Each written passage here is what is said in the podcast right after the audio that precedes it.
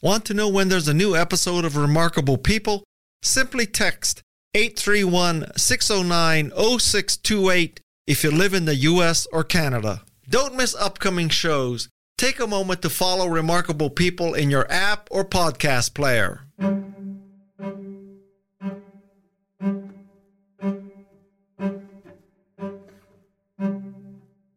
Happy New Year.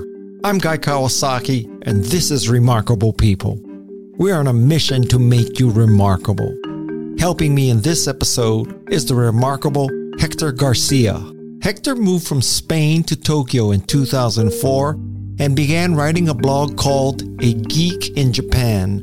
This led to co-authoring a book called Ikigai, the Japanese secret to a long and happy life. The word Ikigai roughly means reason for living or the reason you get up in the morning.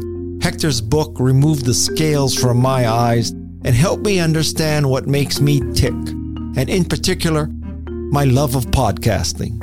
The book has sold 2 million copies worldwide and has been translated into 59 languages. It is the most translated book ever originally written in Spanish. I would rank Ikigai as one of the top 5 books that have influenced my life. Hector's episode is the first one of the year because understanding the concept of Ikigai is a great way to start 2023. If you don't have an Ikigai, I hope you find one. And if you already have one, this episode will help you understand it better. I'm Guy Kawasaki, this is Remarkable People, and now here is the remarkable Hector Garcia. How is it that someone born on the Mediterranean has become an expert in these Japanese concepts? I wouldn't call myself an expert. I'm very reluctant. I just happen to be living here. Like, now it's going to be almost half of my life. So it's making me think, like, why I'm being half of my life here. I just happen to like writing, and I came here when I was 22 years old, and I, by nature, I'm very curious. And if you've been here in Japan, you know that it's all questions when you're walking on the streets. So I started answering those questions to myself in a blog. I'm one of those old geeks that, like, they had their own self-hosted blog.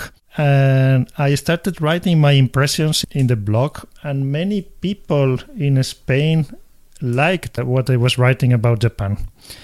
And people who knew more than me about Japan started commenting. And I started reading books about Japan, learning, asking the same questions to Japanese people around me. And eventually, my blog became one of the top read blogs in Spain. That's also interesting. I don't know why a Japanese blog. I think it was a little bit like those early days before social networks on the internet. People got excited to see a Spanish young software. I was like software engineer living in Japan. And that's how it started. When I reflect about it, it's all about in myself, it's about curiosity. I'm always driven to learn things, and Japan is the perfect place to keep learning things. I tell people that I've been here in Tokyo for almost 2 decades, and I still don't know Tokyo. If you ask me, it's a huge city, and I'm still exploring and learning from Japanese people. I think it's a sign of maturity and intelligence that you know what you don't know, because there are a lot of people who don't know what they don't know, and they think they know everything, which is a deadly combination. I will also tell you a little bit more fanboying here that the book that has been most influential for me personally is a book called If You Want to Write by Brenda Ueland. Mm-hmm. And it is essentially kind of an empowering book about creativity and expression, that you shouldn't think you need a degree in English or you need permission or training. If you want to write, write. And that truly liberated me as a writer when I first started in 1987 or so. And then fast forward to about 2 months ago, and I read Ikigai. And I told my wife, you know, this book is as personally influential as If You Want to Write. I just loved that book, Ikigai. I mean, it really, really spoke to me. I'm at the tail end of my career, maybe the tail end of my life. And I truly do believe that podcasting is my Ikigai. And so it just came at the time that just helped me put all that together. So I love this book. Thank you.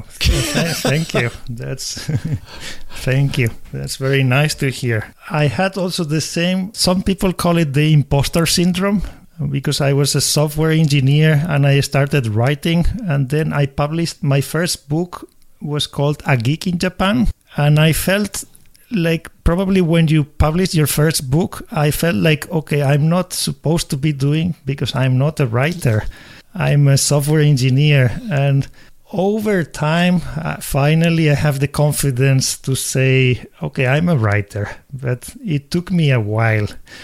And yes, so that's a mindset shift that you need to make. And that's a little bit the message of Ikigai, is that you don't have to be constrained. Sometimes in our minds, we're being defined, but what other people tell you what you are good at or what you are bad at, but maybe you have to discover it by yourself, or start exploring by yourself what you're really good at. Many people who have not read the book or are not familiar with the concept are probably wondering what the hell we're talking about. So maybe you can define Ikigai for us. Yes, Ikigai is a Japanese word that is composed by two characters. The first one, it means literally life for anything. That it can be a human, a plant, or an animal, something that it's alive. And the second character is something that is worthwhile. So if you put it together, you could translate it as the meaning of life, or your purpose in life. I also like to say, is that thing that makes you jump from bed in the morning and makes you feel like, oh, today is going to be an amazing day. And I know that sometimes you wake up in the morning and you don't feel like that. I think that that's okay if it's 1-2 days, but if that's happening to you for many days in a row, you might have to start thinking a little bit deeper about your Ikigai, or you have to make some changes in your life to start doing more things that you are connected with your purpose in life.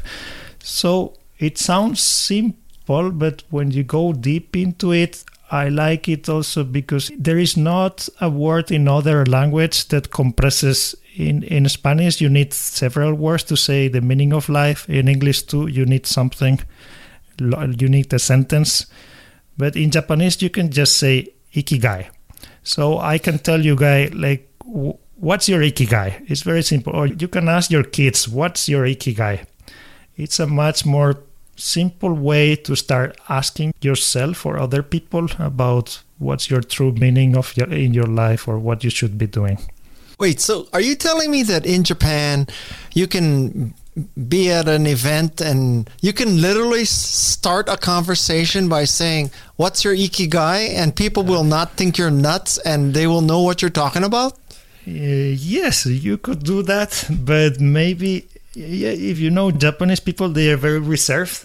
So if you ask that question directly, it will be very, oh, wow, it's like, this is going to get deep. Maybe after a couple of drinks. Yes, I think it's a very good, that would go, you will make friends if you ask that question. And okay, so maybe Japanese people are reserved and it might take them by surprise, but they would know exactly what you're asking. Yes, and that's the question we went, in order to write the book, we went to the village of the longest living people in the world, in Okinawa. And that's we interviewed more than 100 elders. And that was the first question we asked them. I had 10 questions. And the first one was, what is your Ikigai? Wow. And it was impressive. I tried the same experiment in Tokyo, and people didn't answer immediately. It took them time. And I think also if I ask my friends, it's like, okay, I don't know, maybe this, maybe that. But the people in this village of the oldest people in the world, they answered almost immediately, like with a smile in their faces. My Ikigai is my family, or taking care of my garden, or I love poetry. There are many, many different answers, but the striking thing was that the answer was immediate. That's one of the things that I think it resonates with people. I will tell you that if someone came up to me and asked me, what's my Ikigai, or whatever English phrase they want to use, I would immediately say podcasting. I wouldn't have to think about that. Yes, okay. But if I asked you, then you're good, then you don't need to read my book. Then maybe you already knew. But maybe if I asked you 20 years ago, maybe that this is an interesting thing. People say, I also say that your Ikigai can change through your phases in life. And I think it's important to, if I asked you 20 years ago, probably your answer could have been different. And maybe in your 20s, probably, I don't know, but maybe you might have been a little bit lost. You didn't know, you were exploring. And I think that's good. The important thing is to recognize when you are changing. If you're in your 40s and you keep living like in your 20s, maybe you're feeling depressed or you are not aligned. So that's where I think the book Ikigai can help you. Like, okay, I need a change and shift my life to... That's when we feel a little bit of pain or insight, like we are not aligned with. So recognizing those changes. So now you're in your podcasting Ikigai era. So that's very good. This is my last Ikigai. I'm pretty sure. Really? So, you never know. You never know. That's true. So do you think that there are more people who are looking for their Ikigai or have found their Ikigai in Japan than in other cultures? Or is it maybe we just notice it more, or you're more attuned, or are the Japanese people like special that way? Not really. The book that we explain a little bit the dichotomy. The book focuses, in the title we say the Japanese in general, but we focus a lot on how the Okinawan people live in the countryside. So it's a more, at the end, the conclusion of the book is to make people think also how the dichotomy between living in cities, that we are always like some probably stressed and rushing, and we have schedules and doing more and more and more things, and years go by and maybe we don't know what we're doing.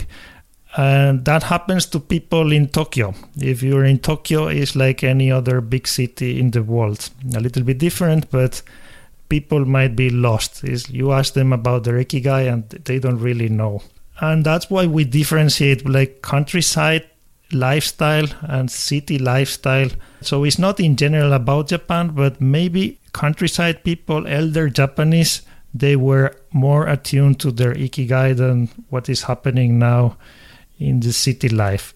So that can also make people reflect about how their grandparents lived in the old times and how you are living now. It's not only a Japanese secret. I think it's a secret that has been with us, but we are losing it. You are also from Hawaii, right? Like your grandparents, maybe your lifestyle when you were very young, it was very different. Probably when you read the book, it brought you memories of, oh, this is how I used to live, or how my grandparents used to live. Honestly, no.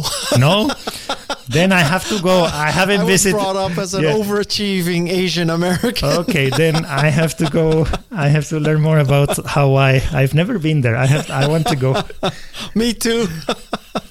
I have to say, and it's not like I did an extensive research project on this, but I don't know any other culture or country that has such a thing like the Japanese national treasures, right? Where there's the guy who makes swords and the doll maker and the sword maker and the pottery and the skillet maker and their national treasures. What other culture has national treasures like that? Yeah, so that's true. So that's another way of looking at probably the thing that is common to all Japanese, not only the elders, is that they focus... I'm also not an expert on, I don't want to generalize about the US culture, but it seems to me that you are very goal driven. So it's always about achieving this goal and improving more and more, like going to, it's goal driven, while the Japanese culture is more process driven. And if you put it to a personal level, it comes all from this religion called Shintoism, which is not about there is a god that is looking at you, but there are many, many spirits and there are many rituals. We use also the words like routines. Rituals and routines are more important than having goals, because the goals are okay to have them, but if you are fixated to them, you might forget about doing the right things in a daily manner. And that's how the artists, if you look at Japanese artists or like craftsmen, they are very, as you were saying, they are very, very focused on improving the process over, and everyone knows this documentary Jiro Dreams of Sushi, that is a Japanese chef master that has been, it's the best sushi in Tokyo, and he has been making sushi for, I don't know, 60, 70 years, and he's still thinking that he hasn't achieved to make the best sushi. He's still improving. So there is an incredible focus on how to do things. And there are many national treasures that are human national treasures. So there are people who can make katanas because their family has been making katanas since 1,000 years ago. And that knowledge, it's written in books, but it's a lot about teaching. There are many things that cannot be transferred through books or words. It's human to human. And that goes also into the culture in companies. Like, for example, Toyota, or how cars are made. In the 60s and 70s, like the Japanese car companies were not the best in the world. The US was number one making cars. And Toyota focused on improving the processes. And how you make the car was more important than what the goal was. And they kept doing that very slowly for decades, until Toyota became number one car company in the world. I think now it's Tesla, so you're catching up again. But you can start philosophizing about how this goal-driven versus rituals or process-driven, it makes things very different at personal level. You also see people, when you know Japanese people, they are not very goal-driven. They are more about the daily lives. And I think that makes them at the end more happy, because they are not trying to achieve something like, oh, I want to be this 10 years from now. It's like, I'm okay now with what I'm doing. But wouldn't you say that the sword maker has a goal of making the perfect sword? Yes. Yes. That's a goal. But I like these kinds of questions. But the mindset is different. The goal is there to aim for that. But the master knows that it's impossible to make the perfect katana at a very conscious level. As you were saying, with wabi-sabi or the imperfection, they are okay with imperfection, but they are always aiming to make a better. It's always the improving. That's also in Japanese car companies and manufacturing. It's like always, let's make this, it's called Kaizen, always the improvement cycle. So you have a goal, but that's not the focus. The focus is on the daily. If you just have a goal and try to shortcut, in Spain, I can teach you a little bit about Spanish culture. You have a goal and maybe you will try to find all the cheats to aim to get the goal, and then, okay, I'm done. We are very lazy in Spain. I don't want maybe we try to get the goal and then go relax in the beach. So I think that's also good sometimes if you want to relax. But if you want to aim for self-realization, I think it's better to focus on the processes. I have a very good friend, and his in-laws, they pay, I think, obsessive attention to the details of making hoshigaki. So they take that persimmon and they rub it the right way to break down the pulp to get the sugar out. And I'm just amazed at the attention they pay to something as simple as making persimmons. Yes. Sometimes I'm becoming a little bit Japanese too. Another thing is being patient. Sometimes you see that, as you were saying, in cooking, or like how they take care of when they are growing vegetables, they are very patient. This is how you have to do it. And from your eyes, it might feel like, okay, this is useless. Why do you need to do this if you just need to put the salt on top of the food? But the Japanese, they will say, no, you first have to put the salt in this plate, because then, I don't know, there are all these things that if you start asking, there is a hidden reason there that at first sight you might think, okay, this is, why don't you just make the juice or something like that? Yeah. And I'm appreciating more that as I get older and I'm more patient, I appreciate more there is also a beauty in this ritual that it makes you feel more connected with what you're doing. For example, in the first time I went to a tea ceremony to drink green tea. I was 23 years old. I was very impatient. And okay, I'm going to drink green tea. And the ceremony takes like forever. You have to sit down in a tatami mat. You have to look how they pour the green tea, how they fold napkins and do all these steps. And then I drink, the green tea comes to me and it's almost nothing. And I drink it in 1 second. It tasted horrible. I didn't like it. And after that, what was the point of all this? Now I feel ashamed. If I had a time machine, I would slap me. You're a stupid actor. You should appreciate all the cultures. And now, 20 years forward, I love green tea. And I make myself green tea at home following the same ritual, even if it takes me 5 minutes. I do it following the Japanese, using the whisk, folding the napkin. It helps me start the day in a different mood and drink the green tea in a more mindful way. And it has totally changed how I see the purpose of the tea ceremony. Is not the green tea, but is enjoying time with other people, because you are usually taking the green tea with other people in the same room and being present in that moment.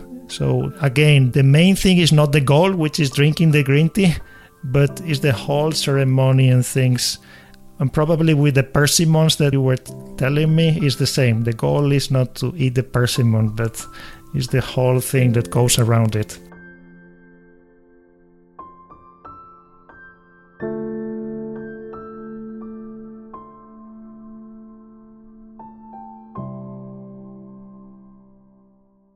Here's a kind of a conceptual question. Do you find your Ikigai, or does your Ikigai find you? We keep it open in the book, because I realized everyone has a personal view, and depending on who you are and the culture you've been brought. Personally, my view is that you have to almost create it. By looking forward to it, you have to create it. That's my personal view. It's not something that suddenly you will find while you are sitting in your couch at home. It's like, oh, my Ikigai is this. So I personally think that you have to create it, and maybe you think you have to find it. And that's also okay if you are a very extroverted person and you have to move around a lot and meet a lot of people and get exposed to many things. If to find your Ikigai. And other people, you might think that is going to find you, and that's also okay, as long as you move around. As long as you're trying to find it, I'm okay with how you see it. For example, the Ikigai book, it has been the top-selling book in India for 3 years now, which I still I don't know why. I'm still amazed that our book is the top-selling book in India. And when you ask Indian people, they think the Ikigai, they will come to them, but they have to keep searching for it. So it's a combination. And when I ask people in Spain, it's totally different. It's like, I have to find it. And when I ask to engineers and people like A-type personality people, it's more like, I want to create it. So I would say any answer is good, as long... The main thing is that you have to have the willingness to look for it or to make changes in your life to go for it. And what do you think of the, I think, typical American perspective that you should pursue your passion as if one day you're going to be knocked off your feet when your passion just arrives? Do you think that's realistic? Do you think that's how it happens? It's love at first sight? Or is it an itch that you scratch and it grows and grows? I think it's more like an itch and then it keeps growing and growing. That's my personal experience. And I think it's also true when I looked at research. This is true for most people, I think. There is some lucky people that maybe you're 5 years old, you start playing piano, and then you become a piano professional player, and then you are in your 80s and you keep playing piano. And we all admire those kind of people. And I think that's where in the US you also have this attitude of admiring those kind of people. But we have to realize that those people are outliers. Maybe they are lucky or it's a blessing. And also if you talk with these kind of people, maybe they don't think it's a blessing. They're like, okay, this is what I had to do. But for the rest of people, most of the research says that between your 20s and 60s, there are many changes in your career, or when you enjoy what you start doing. Maybe you start like as a teacher, but you end up being something else. Only in certain professions, like if you're a doctor, that you have to be very committed, or you're a firefighter, things like that. I also appreciate these kind of people because they're needed for society. But for 80-90% of the people out there, I think it's more what you're saying. You're scratching something and maybe you find something that you enjoy more and then you change. Always my advice, if you're working, 80-90% of the people probably you are working in who are listening, you are working in a company, in a corporation, and maybe you are not 100% happy where you are now. You can always start exploring of your daily time, what are you enjoying the most? If you are enjoying the most being in meetings with people, probably you are an extroverted person and you should try to be more into those situations. Maybe ask, okay, I want to be in sales, or I want to be a public speaker presenting products. Or if you don't like being in meetings, for example, like me, maybe I want to be more like doing this. I want to be more like a software engineer or something like that. So you can always find ways to keep scratching and doing small shifts until you feel more connected with your Ikigai. And yeah, the word passion, there's so many. That's why I prefer the word Ikigai, because the word passion, many people think different things about what passion is. I also think that particularly young people, they're always hearing this advice about pursuing your passion, and then now they're 22 years old and they haven't found their passion yet. And they think, I'm a loser. I'm 22 and I haven't found my life calling yet. And I can't even remember what I was interested in at 22. So I think passion is overrated, actually. Yes, I totally agree. You don't know. And no one knows. So a real tactical question is, what if your Ikigai cannot pay the bills? Yes, so that's why we call it the four circles of Ikigai, the four elements that you need to start thinking. This is an exercise you can do at home after listening to the podcast. You can write down things that you love doing, It can be anything. I love eating chocolate with my friends, watching the sunset. And then things that you love doing, it can be, like for you, it could be podcasting. And then things that you can make money with at the moment. And then things that will help the world. But it's not only about the world, but maybe it can be something very simple, things that will help your friends or your family or your co-workers. And I also like to add, for example, in the money part, there are things that maybe you can make money at the moment, but there are things that you have a gut feeling inside you that you might be able to make money with, but you've never had the guts to try. And these days, I think, is the easiest that you can try on the internet to test and see if maybe, for example, now it comes to mind podcasting. Maybe making money with podcasting is not easy, but maybe it's something that you could aim for. You could try and start podcasting and see if you can make, not directly from podcasting, but from advertising, maybe you can make money. And it can be, if you're a musician, maybe you can act in a local place in your neighborhood and start making small money. And then that will give you a boost of self-esteem. Okay, there is a possibility here.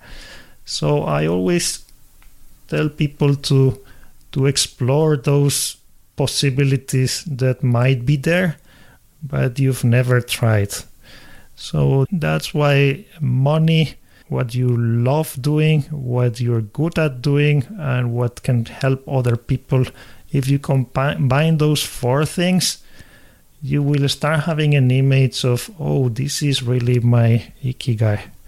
With the podcast, you are also helping people around the world who are listening. They might be inspired after listening to this conversation to start looking for their Ikigai. Well, Hector, to be completely honest, I love podcasting. I'm good at podcasting. I am convinced it is helping people learn how to be remarkable. But for the life of me, I cannot figure out how to make money. Yes, so make now money. I would make the case that if you still are willing to do something that you love, that you're good at, that's good for the world, but not lucrative, it truly may be the test of your Ikigai, because you're not doing it for the money at all. In fact, it's costing you money. So that's the true test of Ikigai. That's good. I like that one. So yeah, you can also take that perspective, the reverse. But that's a question that usually comes from people when that's a different phase. So we keep the circle of money, but if you're in a stage in life that you need to make money, maybe you can take that as a second. But if you've already made enough money, maybe that circle, it should be the reverse. How can you give back that money? Or how can you do something that is not about making money, but about using money, as you're saying? All I can say is thank God for Canva. Because of Canva, I can do anything I want. Anyway. Yes, Canva. I use the template in Canva that you have for the circles. So it was very easy for me, not for the book one, because the book, I think it was after that to make a presentation I had to do. I used Canva to make the four circles of Ikigai. So, yeah, you help with Canva to make the Ikigai circles. Ah, that's great. That's great. You touched on this briefly, but what is the relationship you found between finding one's Ikigai and living long? That's not a discovery of myself, but there are many research recently in Japan and also in the UK, where they looked at people when they, especially in the UK, because in Europe we have this culture of retiring when we are 60. These studies show that the probability of dying or having a cancer or a life-threatening illness after you retire, it goes up incredibly when you are between 60 and 65. And this is, I think that's incredible. You are aiming all your life to, in Spain, we're always thinking, okay, I will work until 60 and then I will retire and do nothing. And then when I came to Japan, I said, why do people keep doing things in their 70s? There are doctors and taxi drivers here who are in their 70s. Why do they keep doing things and working? The Japanese people, they should be retired. And now I have changed my perspective. It's good to not at the same rhythm as when you are 30, but it's good to keep doing things even in your 60s, 70s, and keep having an active lifestyle. If it's being active with your Ikigai, probably in your 70s, 80s, it can be your family. That can be your Ikigai perfectly. But the point is that you don't stop and start doing nothing, because it seems at a biological level, our body can feel like, okay, now I don't have anything to do. It has no meaning. My life has no meaning anymore.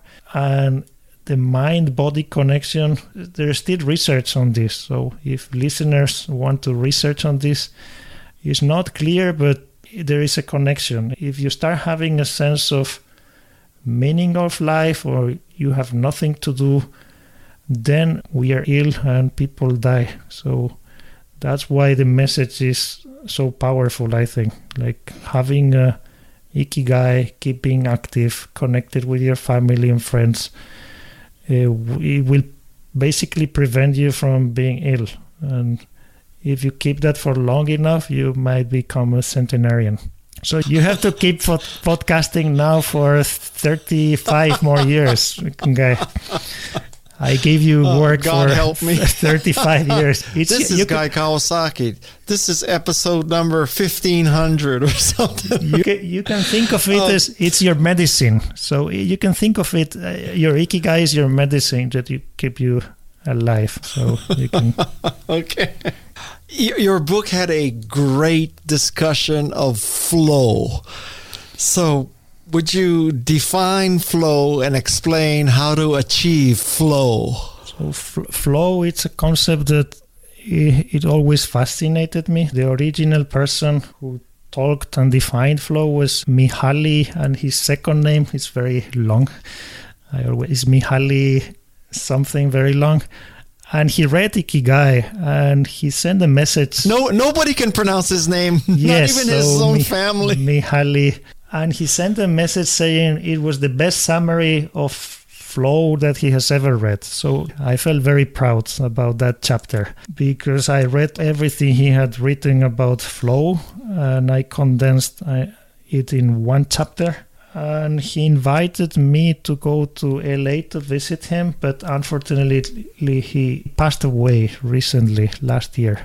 And I was always fascinated with this flow concept because of both what we talked about before, about the Japanese focus on the processes and rituals.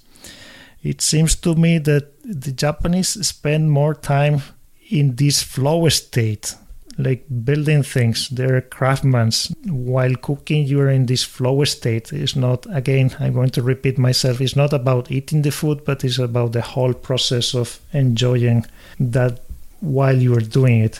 Flow state is, everyone has experienced this, when you are doing something that you enjoy so much and suddenly 1-2 hours have passed, or even 5 hours, and you are like suddenly, oh wow, 5 hours passed away and it's time for dinner, and you totally forgot, or you forgot to eat lunch because you were so into that moment. And I believe a good life, you don't have to be like a person who has achieved many big things, but probably a person who has had a good life is the one that has spent the most time in this flow state, because you are more connected with yourself and the universe and everything.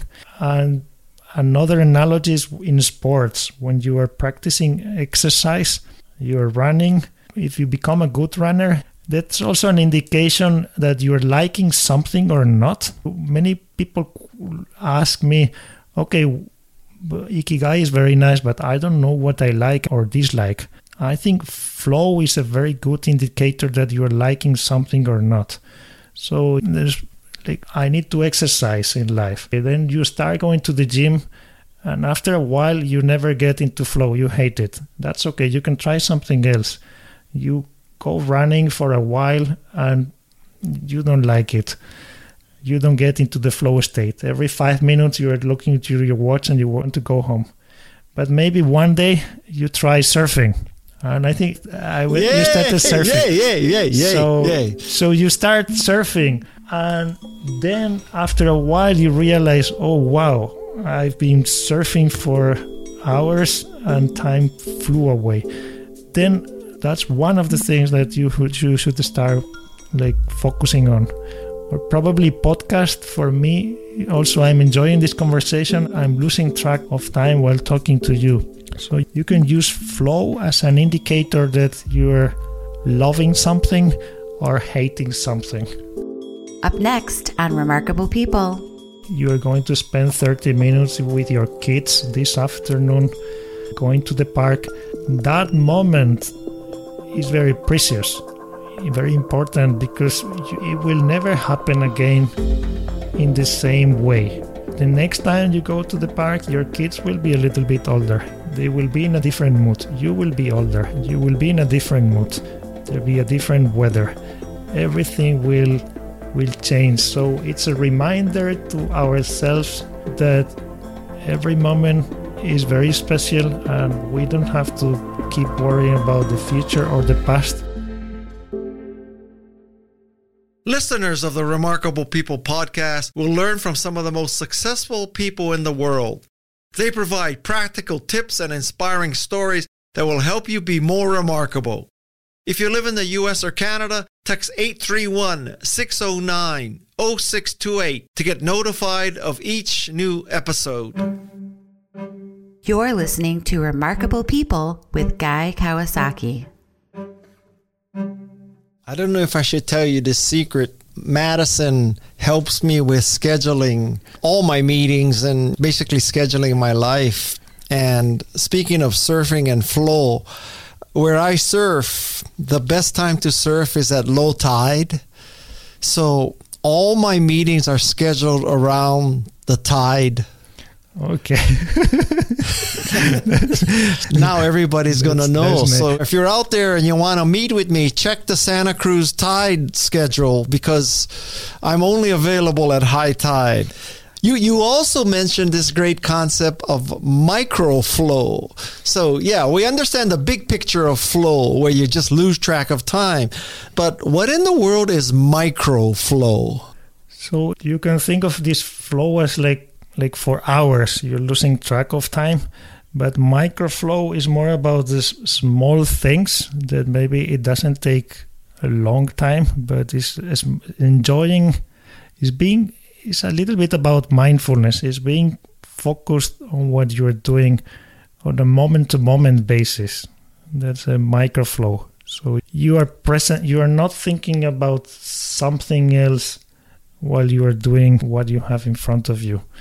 So you're flowing in that moment. So you're focused in like step by step. If you divide time into step by step, and that's another thing that it comes back to the Japanese obsession with the details. In Japan, they say, I think in English you have the expression, the devil is in the details. In Japan, it's the reverse. You say God is in the details. So the mindset is totally different. It's like in the details you will find the beauty. So in the microflow you will find the beauty of things. In your book, you discuss Steve Jobs many times. Yes. And you detail his love of the Japanese culture, his trips to Kyoto, his love of ceramics and stuff. Do you think Steve Jobs would have been Steve Jobs without the influence of Japanese culture? Oh, wow. This is a question maybe for you too. Because before answering the question, I think I learned about you before Steve Jobs. So that's for me. What? I read when I arrived to Japan Instead of reading books about Japan, I read The Art of the Start, so by you.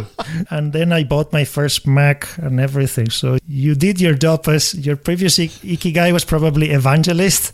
You did a good job there also. And that's why maybe there is so much of Steve Jobs in the book too. But he came to Japan many times. He came to Japan the first time a little bit before the Macintosh. In Japan, they were manufacturing the first, I think it's 3 inches, the floppy disks that were 3 1/4 inches, if I remember correctly.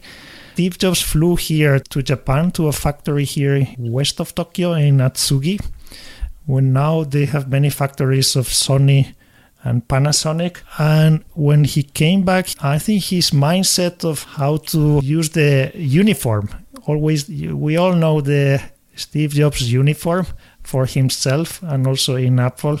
He had this mindset. This comes from Japanese mindset of wearing a uniform in the factories and also in companies. So you focus on the craft. And I also know he went many times to Kyoto.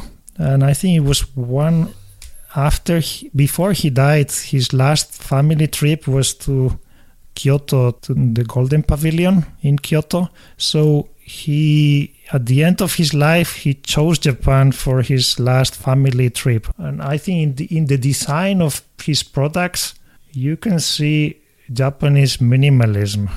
Like how there are many, again, lots of focus in the details to make it more complex, but to make it more simple and hide the complexity. And that's in, again, the Japanese katana or Japanese pottery and ceramics. It looks very simple on the outside. But if you learn how it has been made, it's kind of, okay, this has taken months to make this katana. It has taken 1 year from the... You have to go to the mountains to take this special, it's called tsuga, I forgot the name. You have to take the materials from the mountain and then bring them home and then start working from there. And I think Steve Jobs appreciated that the whole detail-focused orientation on making something beautiful, simple, and at the same time having all the complexity like hidden from you. And I think that philosophy is still, what is amazing is even after Steve Jobs' death, that philosophy is still there in Apple, that culture of hiding complexity and detail orientation is still there. So probably, I don't know about the Steve Jobs itself, but probably Apple could have been very different, like the whole culture, without this Japanese mindset. I absolutely agree, and in the middle of the reality distortion field. And I will tell you something with total certainty, which is you can take a random group of people and send them to Kyoto and they're not going to come back Steve Jobs. So it's not just going to Kyoto. Yes. That's the key. That's the key. Yes. But there is something I have reflected. You will not become Steve Jobs, but a trip to Japan will probably change your life in some way. And that's something I believe, more than going to somewhere else. And I think not everyone, but most of the people I know, friends who come to visit me, and then they go back, they bring something with them that becomes a life obsession or a new hobby. So I have a friend now who is obsessed with bonsai. It was after he came to Japan, he decided, okay, I'm going to be a bonsai. I'm going to grow bonsai at home. I have a friend who is a collector of Japanese green tea now. And that became after the visit to Japan. And that doesn't happen that much if you travel to a country in Europe. Maybe you bring some souvenirs back, but you don't bring something that will change your life forever. So probably Steve Jobs did that, but brought it into Apple and then changed not only his life, but the whole world. Absolutely. So the next concept is Ichigo Ichie, Which is what? Ichigo Ichie is another Japanese word that I used to be, I'm still very obsessed with, because it compresses meaning, and we can say in English like every moment is very important or something like that, and we should appreciate every moment of our lives. But I think the deeper meaning is that even the small moments in your life, like this, you're going to spend 30 minutes with your kids this afternoon, going to the park, that moment is very precious, very important, because it will never happen again in the same way. The next time you go to the park, your kids will be a little bit older. They will be in a different mood. You will be older. You will be in a different mood. There'll be a different weather. Everything will change. So it's a reminder to ourselves that every moment is very special, and we don't have to keep worrying about the future or the past. The best strategy is to focus on the present. And Ichigo Ichie, it's a word that is usually put in the green tea ceremony places in a scroll to remind you, because we are all humans, we always forget. Even if you say, oh, Ichigo Ichie, maybe you would remember today, but tomorrow it's like, okay, I drink my coffee, I have to do this, that, and then you forget about enjoying your moments. So one idea that you can have it at your home, you can have your own small place that you can sit down with someone. It can be your kids or your partner, and have a routine. Like it can be weekly or daily, like let's sit down, have a cup of tea and talk these 15 minutes and be totally present. Of course, no smartphones, no nothing, just be there with that person. Now we are having an Ichigo Ichie moment, you and me here. Maybe if we do another podcast when you are 100 years old, and I'm also I hope it doesn't take that long to do another podcast. It will be different. Like you will already yes. You will know my personality. I know more your personality. So it will be maybe more relaxed. I don't know. It will be a different mood. So we have to appreciate this podcast, this Ichigo Ichie moment that we're having. I love it. Is Ichigo Ichie about creating special moments or finding what's special in any moment? Very interesting question. I think both, but it is more what you say, like finding in any moment. You should strive to any moment. Especially, I like it, especially when you are with. There is also a meaning in Ichigo when you're meeting with other people.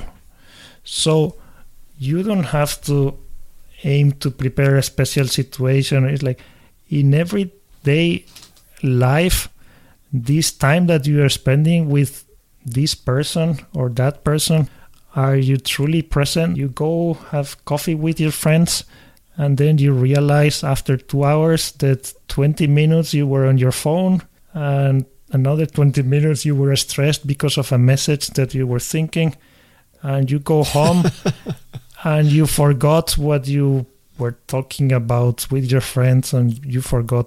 And this happens to me, and this happens to everyone. So it is more of like getting from those encounters with other, when you are with other people, being really there. And then these days, the smartphone is like the evil thing that is there to interrupt us. So these days, there are more and more ways to stop notifications and everything. So when you're with someone, be fully present. So have some kind of setup or mindset that when you're with other people. And I'm also a big believer that the way you set up the environment around you at your home. I have different areas. So I have a place that is for writing. And my place for writing is for myself. Like there is no internet. I just sit down. And the place that is for podcasting, like here now, I'm connected to the internet. It's a different mood. And the place where I have dinner with my wife, we sit down. The smartphones are far away. So we are with each other. So you can try to make small changes in your environment to be more fully present in those moments. So there is both things I think are true. I want to make sure people don't misinterpret this concept into being something that's sort of constant, hedonistic, live for the moment because tomorrow we may die, optimizing for every moment, not sacrificing and planning. Because you could take it that way, right? Like, you know, live every moment to the maximum, which is not what you're saying. That's a very good explanation. And that's why we had to kind of write a book about it to explain that's not the mindset. It's the same thing as before with the goals and the process. This saying also, carpe diem, like you have to live at your... That's not the message exactly as you explain. It's more, okay, how I am doing things now. It's more about being grateful for what you already have now in life. That many times we are always obsessed, like I don't have enough and then I have to do more and more crazy things and enjoy more life and have more hedonistic. And that might, I think in my experience, that might work for humans. We are very bad with that. There is this hedonistic treadmill and then hedonistic adaptation. You can do that for a while, but there will be a point that your mind will adapt to going to the best restaurants in town, and then you will become the grumpy old person who cannot enjoy a Mac hamburger. So you don't want to become that. You can enjoy both. You can enjoy the best restaurant in town, but you can also enjoy a burger with your friends and have a nice time. You should aim to be a person who can enjoy in any situation, like the time with other people. I've truly enjoyed this. We definitely achieved a state of flow in podcasting. Yes. And again, both books were very meaningful to me, and Ikigai just shined a light on my relationship with podcasting and what I want to accomplish with the rest of my life. It truly was a very, very moving experience to read that book. Thank you. That's very nice to hear. Let's do this again, but sooner than in 32 years. Because yes. I want to do... Not clear to me. I'm going to be podcasting when I'm 100. Yes, let's do it. If I'm podcasting 32 years from now, it'll be from Okinawa. Okay. Deal. Isn't Ikigai a great concept? After I read Hector's book and then interviewed him, the scales were removed from my eyes. I truly understood why I love podcasting so much and how my life has been preparing me for this path. What more could you ask for from a book and an interview? I'm Guy Kawasaki. This is Remarkable People. It is my Ikigai. Thank you, Hector, for showing me the light. Thank you also to the Remarkable People team. Peg Fitzpatrick, Jeff C., Shannon Hernandez, Alexis Nishimura, Luis Magana, and the drop-in queen of all of Santa Cruz, Madison Nismer. Until next time, I hope you find your Ikigai. Mahalo and aloha. Thank you to all our regular podcast listeners. It's our pleasure and honor to make the show for you. If you find our show valuable, please do us a favor and subscribe, rate, and review it. Even better, forward it to a friend. A big mahalo to you for doing this. This is Remarkable People.